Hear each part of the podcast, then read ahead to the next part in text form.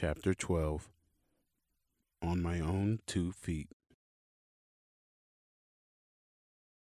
The morphine that had once dulled the pain in my body had dissipated, giving way to a fresh round of pain that woke me out of my sleep. I peered open my eyes to see rays from the sun streaking into the room. The pain felt even worse and felt as though it was more magnified than I had remembered from the IED blast originally. I wanted to yell and scream for the nurse to bring me another dose of morphine, but I hesitated to scream because I knew that the scream would only cause my pain to surge. I laid in bed, gritting my teeth, trying to brace the waves of pain rolling through my body. I was able to spot the nurse call button on the side of my bed. I pressed the button and anxiously awaited the arrival of a U.S. Army nurse with a dose of morphine. After waiting for what seemed like an eternity of pain and suffering, a nurse appeared in my room with a new vial of morphine. The nurse took the morphine and injected it into my IV port. That wonderful, warm, fuzzy feeling fell upon my body again, and the pain slowly vanished, and I fell back asleep. I was awakened by a U.S. Army doctor some time later. He detailed to me a list of my injuries. Private, you got banged up pretty good. Your left arm is completely shattered. The ulnar, radius, and humerus were destroyed. Your shoulders separated. You sustained a significant blow to your head, which left you with a giant contusion on your head, and your back and hips are completely out of alignment. We need to get you to Landstuhl Army Hospital in Germany to operate on you. Why does it hurt for me to talk and breathe? I questioned the doctor. The doctor explained to me that the pressure from the shock wave of the blast rattled my insides. I did not have any internal injuries as far as they could tell, but I would be sore and hurting for a while. The doctor explained that I would be put on the next helicopter flight from the Green Zone to LSA, Logistics Support Area, Anaconda. From there, I would fly to RAB, Ramstein Air Base, and be driven to LRMC, Landstuhl Regional Medical Center, in Landstuhl, Germany for further treatment. After getting treated at LRMC, I would be flown back to the States to Warmac, Walter Reed Army Medical Center, where I would finish my treatment. I was told to get comfortable because the next flight to LSA Anaconda did not leave until tomorrow night. I lay in the dark void of my hospital bed, staring at the ceiling with thoughts running back and forth in my mind. It seemed like every time I closed my eyes, my mind traveled back in time to me waking up in Alpha 26 right after the explosion. I could still hear Lieutenant Michaels screaming in my ear, trying to see if I was still alive. Every time I closed my eyes, I was trapped in the prison of my mind and I could not get out. My only saving grace was the morphine. It dulled my physical pain, but it soon started to dull my mental anguish and helped me escape the thoughts and sounds in my head. Boom! A loud explosion sounded and rippled through the hospital, causing my bed to shake violently and waking me out of my sleep. The hospital was a big target for insurgents and was constantly under mortar and rocket attack. I would fall back asleep only to be waken up again by more explosions. Wake up, soldier. Your ride to LSA Anaconda is here, a U.S. Army nurse told me. I was wheeled outside into the cold Iraqi night the hospital staff turned me over to the waiting UH 60 Blackhawk crew, ready to take me to my next destination. We got him from here, the UH 60 crew chief said to the medical staff. We're going to take good care of you. We are here to help you get home back to your family, the crew chief said to me. The Black Hawk crew members lifted my gurney into the aircraft and strapped me down to the floor. The crew were strangers to me, but I felt safe and secure in their charge and I believed with all of my heart that they were going to help me get back home. Someone then placed a pair of earplugs in my ears to protect what was left of my hearing from the roar of the dual T 700 engines and the chopping sound of the rotor blades.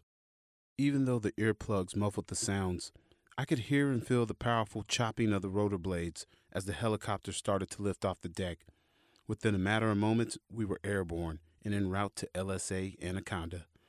I felt the Black Hawk quickly bank to the right, and for a moment, I thought I was in danger of sliding out of the helicopter. As I stared out of the open Black Hawk door into the night sky, I was captivated by the thousands of glowing lights radiating from the sprawling Baghdad metropolis. The lights from the green zone slowly started to fade into the darkness as we coasted through the night sky. As the lights passed by under us, I started to think that somewhere on the ground below us, Lurking in the darkness, there was an insurgent with an RPG, or a SAM, surface to air missile, aiming at us in the Black Hawk as we flew overhead. I looked out of the door, expecting to see the smoke trail of an RPG or missile streaking towards us from the ground. I trusted and believed in the Black Hawk crew, escorting me to my next destination on my journey home. Still, my experience on the battlefield and what I had always been taught in training reminded me that the enemy always gets a vote. Thankfully, there were no attempts to shoot us down. The city lights disappeared and we were flying in complete darkness. It was at that moment I realized that my war was over. Not only was my war over, but I was also angered at the fact that I had never had the opportunity to fire a single shot at the enemy. I had been shot at, blown up multiple times, and seen my brothers get severely wounded. Yet I never got the chance to do what we do best in the infantry kill the enemy. My first and only Black Hawk helicopter ride ended as we touched down on the LSA Anaconda helipad. We are here. This is as far as we go. You take care of yourself and get better. Thank you for what you did for our country, the crew chief thanked me. No, thank you, sir. I appreciate the ride. I yelled back at him over the loud mechanical noise of the Black Hawk. I was greeted by another crew of medical staff dressed in Army DCUs and full battle rattle. Welcome to Mortaritaville, one of them yelled over the deafening sound of the Black Hawk rotors. LSA Anaconda, aka Balad Air Base, was situated 40 miles north of Baghdad. The nickname Mortaritaville had been bestowed upon LSA Anaconda by the troops who called it home due to the never ending amount of mortar attacks they came under from the local insurgents. Like the Green Zone, it was an easy point of attack, so the insurgents focused much of their firepower and attention on the airbase. As the medical staff carried me off the Black Hawk, the overwhelming power of the rotors created a large dust storm and almost ripped the multiple layers of blankets off of me. They rushed me from the tarmac into a large tent that was filled with other American troops who had been wounded and earned an early ticket back home from the war. The medical staff informed us that we would only be at our current location for a few hours because a C 17 Globemaster transport aircraft was en route to our current location to take us to RAB in Germany. I looked around the tent and took notice of the assortment of troops around me. I was not in the best physical condition after my encounter with an IED, but I was better off than many of the others I saw. Soldiers and Marines laid upon litters and gurneys scattered throughout the tent. Some of them were missing limbs and sported blood soaked bandages that absorbed the blood from the fresh bullet and shrapnel wounds. A young Hispanic Marine stood next to me, dressed in his Marine camis. I gazed up at his name tag on his chest, which read Martinez. It looks like they got you good, what happened? Martinez questioned me. To be honest, I'm not a 100% sure. I know we got hit by an IED, but that's it. Is there anything I can do for you? Martinez asked. My morphine is starting to wear off. Can you get a nurse for me, please? Without hesitation, Martinez took off in search of a nurse to help relieve my pain. He returned a short time later with the nurse, who had a fully loaded syringe of morphine I thank Martinez for his help with a tremendous amount of gratitude because he did not have to do what he did. As my pain eased, I conversed with Martinez. I looked at him and tried to figure out why he was amongst those of us who had been wounded, so I decided to ask. We were driving down the road and an IED went off. I got my bell rung pretty good. I have a concussion and my ribs are cracked, Martinez responded to my inquiry. Yet again, a stranger, someone who I had never met, just like the Blackhawk crew, went above and beyond to help me in my time of need. Not only did Martinez help me that one single time, but he practically became my battle buddy and never left my side. A soldier and a Marine, one black, one Hispanic, fighting the same war in different parts of the country as part of a different fighting force, were joined at the hip. Despite having numerous injuries and excruciating pain, he took it upon himself to help me deal with my pain and my inability to care for myself. If he saw me trying to sit up, he would rush over to me, put his arms behind me, and help lift me up. It had been a while since I talked to my family. With the help of Martinez, I walked over to the phone so that I could call home and inform and update my family. I spoke briefly to everyone back home who mattered and let them know that I loved them and I was doing okay. As I scrolled through my small green phone book, I saw Staff Sergeant Linder's number in my book. Staff Sergeant Linder was home on R&R. Even though he and I were not on good terms and never saw eye to eye, I figured that despite all the bad blood between us, that he would care enough about me as a person to say, I am glad you are okay and that you are still alive, considering I had almost been killed in action a few days ago. I picked up the phone and dialed the number. Hey, Staff Sergeant Linder, it's Pitts. Yeah, what do you want? He said in a stern and grouchy tone. I just wanted to fill you in. I got hit by an IED a few days ago on patrol. I was wounded badly. I'm on my way to Germany to get treated. Okay.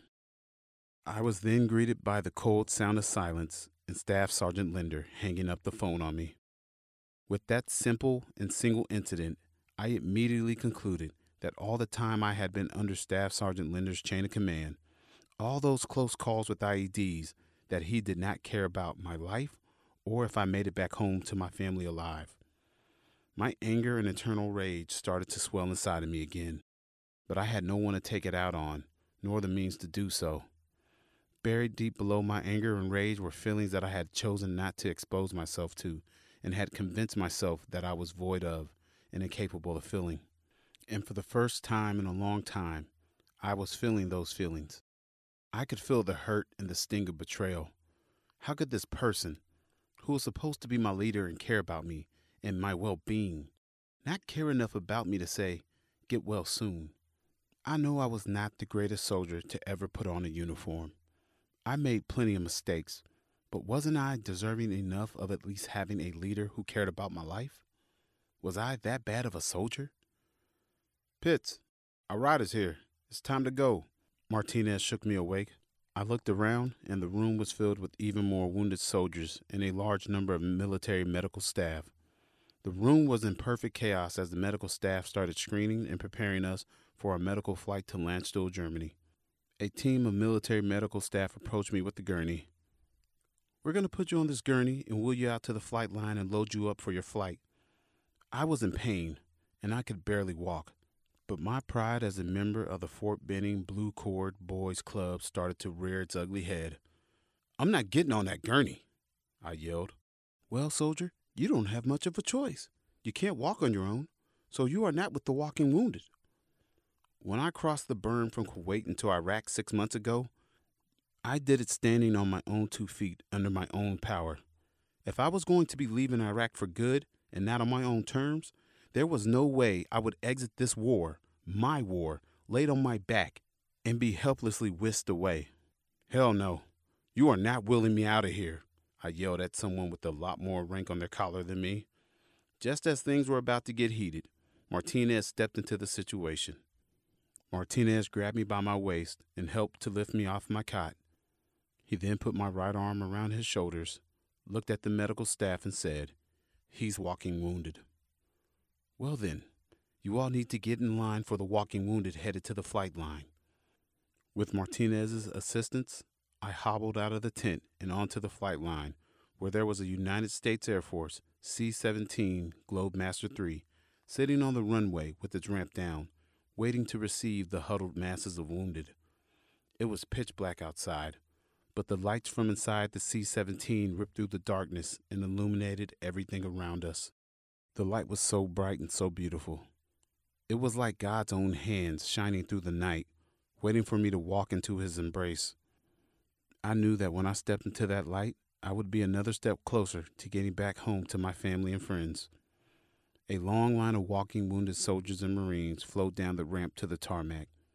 Martinez and I found ourselves at the end of the line, waiting for our turn to walk up the ramp and take a seat inside. I peered to my right and saw military medical staff carrying the severely wounded up the right side of the ramp. As they were carried up the ramp, I could see all the high tech, life saving equipment attached to their litters. Tubes flowed in and out of the tattered bodies of the young American warriors who had their flesh ripped apart and their insides rearranged from the violent impact and high velocity of projectiles that had pierced their flesh. A wave of gratefulness and gratitude swept over me as Martinez grunted and struggled to bear the weight of my battered body upon his cracked ribs and his concussed brain. I could have easily been one of those brave warriors laying on a litter, wavering in the delicate void between life and death, and being carried out on my back. Yet here I was, with the assistance of a random Marine who cared enough about me and recognized the pride I had in being a combat infantry soldier, leaving Iraq standing on my own two feet. Martinez gently laid me down on a litter that was affixed to the floor. I could hear him breathing heavily and grunting from the pain. Martinez made his way to the row of seats that lined the wall of the C 17 from front to back. He took off his USMC Desert Cami top and sat it on the back of the seat, leaned his head back, closed his eyes, and drifted off to sleep. The medical crew ran back and forth in the cargo hold of the C 17, prepping all of the wounded for the five hour flight from LSA Anaconda to Ramstein Air Base in Germany. One of the in flight medical staff approached me just before takeoff to check on me and see if I needed anything before takeoff. The last dose of morphine had run its course, and I was left dealing with the raw and uncensored pain of my injuries. I asked the in flight doctor for a dose of morphine before our flight. He looked at my charts and returned with another fresh dose of morphine to ease my overworked pain receptors a short time later. The sound of the hydraulic pumps of the ramp of the C 17 signaled that it was time to take off. The ramp reattached itself to the rest of the C 17 and the bright lights inside the cargo area dimmed. I laid on the litter as the massive C 17 took off from LSA Anaconda. I closed my eyes and tried to sleep, but the loud sounds of beeping from the life sustaining medical equipment and the groans of those severely wounded haunted my eardrums. I stared at one of the soldiers who had been placed in a medically induced coma as he laid on his litter that appeared to be suspended in the air. I watched the rise and fall of his chest as it was being facilitated by a ventilator, forcing air into his lungs. The only thing I wanted was to go to sleep, but no sleep would come to my eyes because I could not simply ignore the chilling sounds of my fellow service members clinging to life. I tried to drown out the noise by focusing on the sounds of the jet engine, but there was no relief for my ears. I wanted to put my fingers in my ears, but due to my new war injury, Plugging my ears with my fingers was an activity of the past that I could no longer participate in. So I did what I had been doing the last seven months and dealt with it. It was the longest but shortest flight of my life. Our plane touched down at Ramstein Air Base, and the C 17 ramp slowly lowered. All of us inside knew instantly that we were no longer in the Middle East as the bitter German cold overpowered the cabin. It was early in the AM, and the sun was starting to make its presence known. Martinez awoke from his slumber and donned his USMC cami top. He made his way over to me and helped me up to my feet, but I could not physically get up. Together, and for the last time, he placed my right arm over his shoulders and escorted me down the C 17 ramp. At the bottom of the ramp, I paused to not only catch my breath, but also to take in the beauty of Germany. It had been 16 years since the last time I had been in Germany. Vivid memories of living in Hamburg and Friedberg when my father was stationed there back in 1989. I was only five years old at the time. The moment was surreal, and my emotions were tugging at all my heartstrings. I had made it out of Iraq alive and was grateful, but I was conflicted looking at all the severely wounded being unloaded. Why was I fortunate enough to be able to walk out of Iraq, and these guys were not? I thought about all the soldiers, sailors, Marines, and airmen who had lost their lives over the last six months fighting the same war. The guilt of surviving started to cut me deep, and the guilt of knowing that my brothers in Alpha Company were still in Iraq fighting bothered me. My war was officially over. However, my war was only seven months long, and I never got the chance to fire my weapon at the enemy once, and that did not sit well with me at all. Martinez and I made our way to a row of awaiting buses, ready to chauffeur us on the short commute from Ramstein Air Base to Landstuhl Regional Medical Center. Upon arriving at Landstuhl Regional Medical Center and unloading from the buses, Martinez and I said our final goodbyes as we prepared to go our separate ways and have our injuries treated. I cannot thank you enough for all the help. You didn't have to do that, I said to Martinez. I know, but I could tell you were hurting and needed help. There was no way I was going to let you sit there helplessly. I hope you have a speedy recovery and get to see your family soon. Same to you as well. I hope you get healed up and get back to your buddies in the sandbox, I told Martinez. With a single fist bump, we went our separate ways. Take care of yourself, Pitts. You as well, Martinez. It has been 15 years since I said goodbye to Martinez, and I still wonder what became of him in his life. I can only hope and pray that God Almighty has been good to him and blessed him and his family because of his willingness to help me, a stranger, a wounded brother in arms, in one of my darkest times. So if you are still out there, Martinez, and you are reading this book, I want to say thank you from the bottom of my heart once again. You proved to me on a personal level why Marines are the few and the proud by living out the Marine Corps motto honor, courage, and commitment in helping a wounded U.S. Army soldier. The medical staff placed me in a wheelchair and wheeled me inside the massive medical facility. My first stop on the road to recovery was the dentist to repair the damage to my teeth. The Army dentist shot me full of Novocaine and proceeded to smooth out and fill in all the jagged pieces in my mouth that used to be my teeth. Lucky for me, the damage to my teeth did not require extensive dental work or surgery. I was then wheeled to a hospital room and placed in a hospital bed. It was still early in the morning, and the light filled the room. The walls in the room were bright white and stood out. The smell of the freshly cleaned and super soft sheets on my hospital bed put me at ease. Compared to my living conditions the last seven months, I felt like I was in a five star resort hotel, not an army hospital. I laid my head back on the soft, fluffy, white cloud of a pillow and closed my eyes. For the first time in a long time, I closed my eyes with the absence of fear, and I felt safe. Gone was the anxiety of living every minute in fear of a rocket attack, a sniper attack, or an IED attack. The peace of mind I had in that moment was amazing, but it did not feel real. It felt borrowed, like someone could come and take it from me at any moment.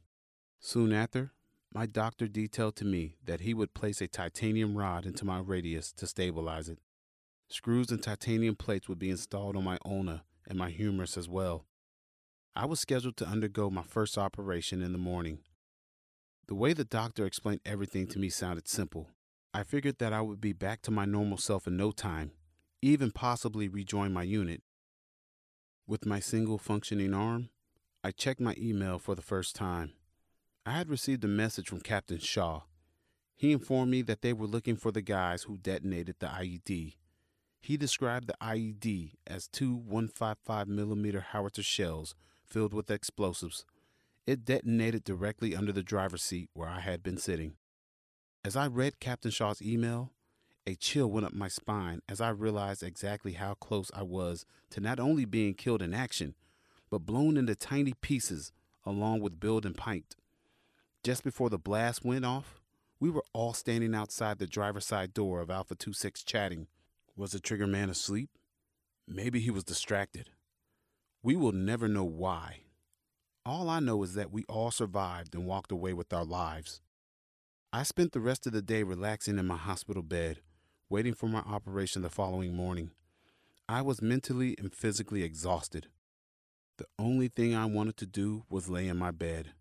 I had no desire to converse, watch TV, or even think. I just wanted to lay in my bed and embrace the peace, the quiet, and the feeling of being safe. The solace soothed my tormented mind and soul, and I soon fell into a deep and heavy sleep. I was awakened a short time later by medical staff, and I was carted off to the operating room where they proceeded to poke and stick me with needles as they prepared me for my first major operation. The OR operating room was bone chilling cold. The bright OR lights reflected off of the shiny bluish greenish tiles that lined the OR walls. I looked up from the operating table at the bright light overhead and all the medical staff as they crowded around me as the anesthesia put me to sleep. Upon waking up, the first thing I saw was my heavily bandaged left arm. The pain was intolerable. The incision where the doctor cut me open to insert all the hardware was on fire. I attempted to ball my hand in a fist, but I couldn't. I then tried to lift my arm, and there was no movement. My arm! What's wrong with my arm? I shouted and panicked. The doctor who had done my surgery emerged at the sound of my panic stricken cry. He said that the operation went well and that what I was experiencing with my left arm was normal. However, he explained that my nerves suffered a lot of damage from the blast and the surgical incisions. Fear of not being able to use my left arm ever again started to set in. The doctor further explained that he was unsure how much mobility and function I would regain in my left arm.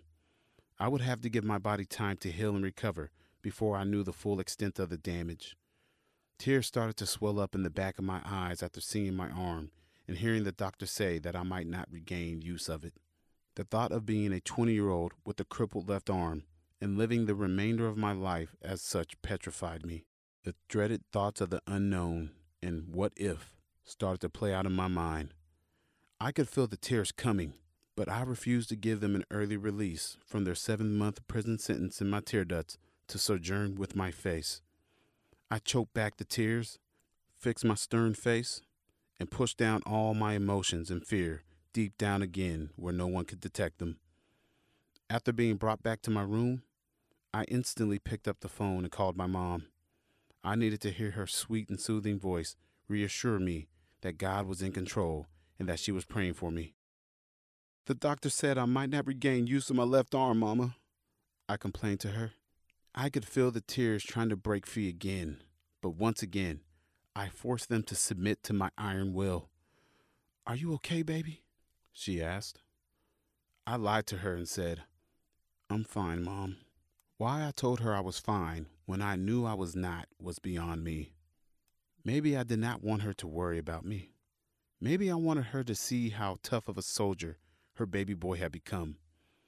You are resting in the Lord's hands, and you are going to be okay. I promise you that. I have been praying for you, and so many other people have as well. You are covered in more prayers than you even realize. God is on your side, and you are going to come out of this stronger and better, she reassured me. Talking to my mom slightly put me at ease, but I still had those negative thoughts and doubts that I would have to contend with on my own once we hung up the phone. I remained hospitalized at Landstuhl Regional Medical Center for another two days until it was time for the final leg of my journey back to the United States. The ramp of the C 17 hung open as the staff started to load the wounded onto the plane. I would be back on American soil in 18 hours. I was given a fresh dose of morphine, and I slept the entire flight back. In the twilight of the night, the C 17 made its descent to the Andrews Air Force Base airfield in Maryland. We were gently unloaded from the C 17 and loaded on a military ambulance bus that would take us to Walter Reed Army Medical Center in Bethesda, Maryland. I stared out the window as the bus made its way down the streets of Washington, D.C. The bus crossed over a bridge, and I could see the moon's reflection off the Potomac River. The lights from the monuments of our nation's capital shine bright in the distance. I reminisced of my adolescence and the brief time our family spent in Washington, D.C. I was roughly 10 years old then. Ten years later, I was here again, but under different circumstances. The bus came to a halt in front of Warmac, where there was a long line of people waiting to greet us. As I was taken off the bus and placed on a stretcher, someone approached me and draped a quilted American flag over me. Welcome home, soldier. A thunderous applause shook the night as I was wheeled down the sidewalk lined with Warmack medical staff from the rear of the bus to the hospital entrance to welcome me home. We love you and thank you for your sacrifice, the staff yelled. There are no words that I can find to describe the multitude of feelings I felt at that moment. To this day, I still cherish that moment and hold it close to my heart. I was officially back home in the country that I loved and narrowly died for. It was a blessing to be back in the USA.